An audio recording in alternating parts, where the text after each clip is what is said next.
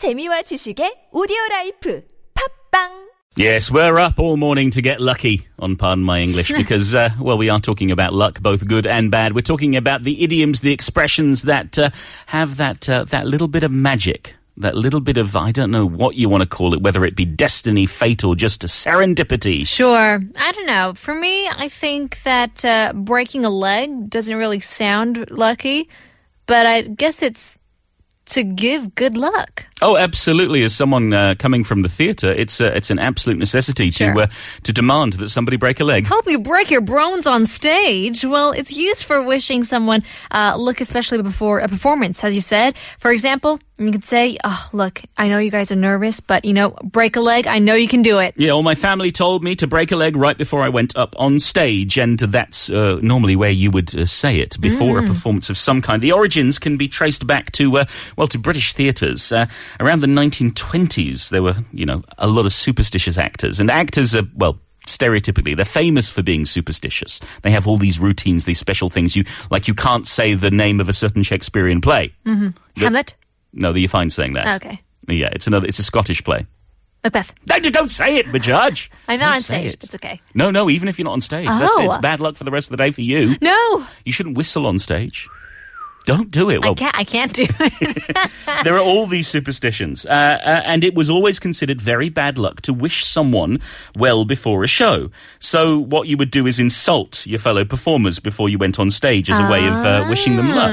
So uh, uh, when it comes to break a leg, people think that it, it was part of a theatre in joke where apprentice actors uh, would jokingly tell the established actors that they hoped they'd break a leg so that they'd get to perform instead. Um, the other explanation that it could be is to do with an ancient English term that break a leg means to bow. So when someone said break a leg, they were hoping you'd make it to the end of the performance where you would bow and receive your applause. I guess a lot of people just quit after like the first act. Like I can't, can't, Can't do it. this Can't do it. That's it. Can't It's last all till the end. Yeah. Well, in any case, break a leg. An interesting origin with that. But we do have sometimes uh, when we're saying, "Oh, oh, I hope I can make it to the end," or, or "So far, so good." Yeah. Then you'll say, "Well, knock on wood." Or some people knock on their head. They're knocking, but you know, If you don't have any wood at hand. Yeah, knock on wood or touch wood. Uh, it's said in order to avoid bad luck, either when you mention good luck that you have had in the past or when you mention what, what hopes you have for the future. So, for example, we can say, uh, the deal will be agreed on Wednesday. Touch wood. Or I was sick all of last week, but I think that I'm over it now. Knock on wood. Exactly. And this origin uh, kind of is interesting. Well, it, it popped up a little over 100 years ago, first documented in 1905 with a British equi- uh, equivalent, Touchwood, which appeared in 1899. Yeah. So there are different stories uh, for this as well of how this expression came to be and includes the fact that most pagan cultures in the ancient world believed trees were inhabited by nature spirits. So it Yeah. was thought that one could simply knock on wood or touch the bark of the tree to request good luck or distract the evil spirits with these bad intentions to go to your way and distract and, and fumble, you know? Over time, knocking on tree have become a way of showing gratitude for a run of good luck as well and, and the acknowledgement that the nature spirits deserve thanks for the blessings received. Yeah, so you don't have to be a pantheist to use it. No. Uh, But uh, but it's interesting to see where these kind of traditions come from, and they do have the spiritual element to them. I guess. Uh, Sure. well, we often attribute good luck to whatever god we may believe in Mm-hmm. as well. Uh, the other thing is, uh, is it the first time? Is it the second time?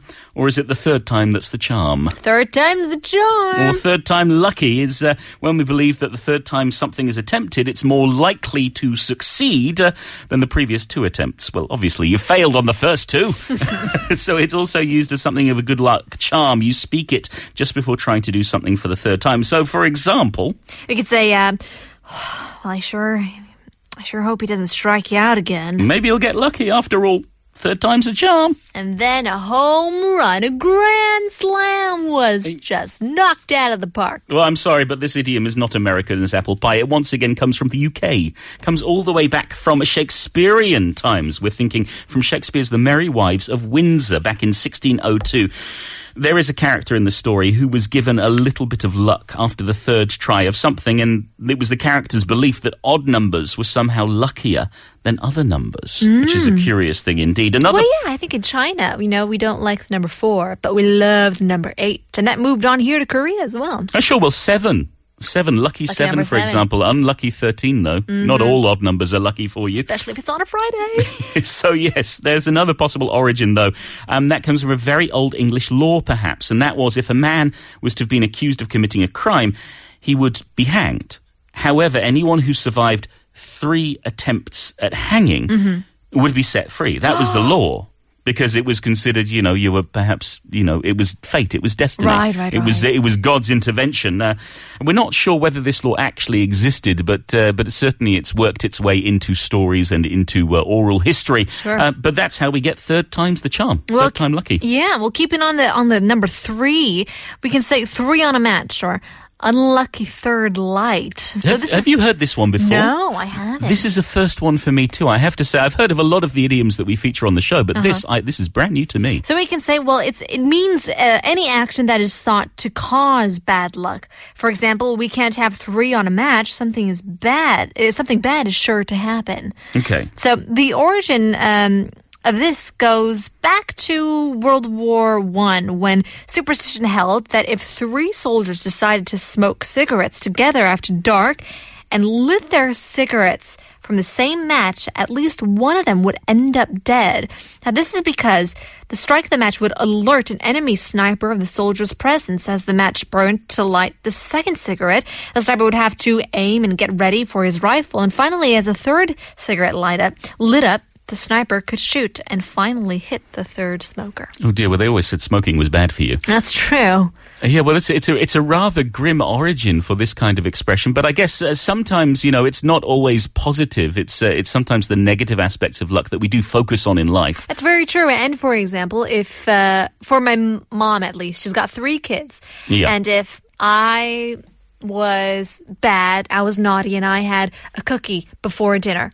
My mom would say, Panita, no, that's not good. And then perhaps my second brother would do it and she would get a little bit angrier. Sure. And then if my third brother finally did it again, then he would get all of the blame, you know? Oh, really? Third time's the charm. Yeah, for him. But in this case, three on a match. Uh, Yeah, it's a, it's a curious thing, and I think uh, whether we believe in luck or not, we all have our, our little superstitious phrases. Uh, certainly, when I was growing up, touchwood was used a lot. Mm-hmm. Yep. And in theatre, uh, break a leg was uh, was certainly though though that's not. It should be said, for example, here in Korea, we don't say break a leg. We normally just say fighting. Fighting, 힘내. Uh, Yeah. Whereas in Australia, they normally say chookas.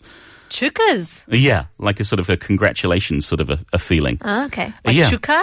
Well, I don't know. Is it, Look at that. Does it come from Korea? I'm not sure. The origins of language are all very strange. But yes, those are the lucky expressions we have for you today. We'll go through them one more time. To break a leg, to used for someone wishing someone good luck, especially if they're going on stage. If you know an actor, try saying it to them. Sure. Knock on wood to avoid bad luck. Just once again, hit your hit your desk a couple times with your knuckles. Uh, yes, and then third time's the charm. You may have failed once, you may have failed twice, but but trust me, third time it's it's going to be okay. I, I promise. That's I promise. true. The luck's going to be with you. And then the luck may actually be a bad luck, and you might get hit by a sniper. Three on a match. The unlucky third light. Just because two of your friends got away with something doesn't mean you actually could. Absolutely. There we go. Those are our, our idioms for you today. It's the end of part three. We'll leave you with one last song. Here's the Mighty Mighty Bosstones. The impression that I get.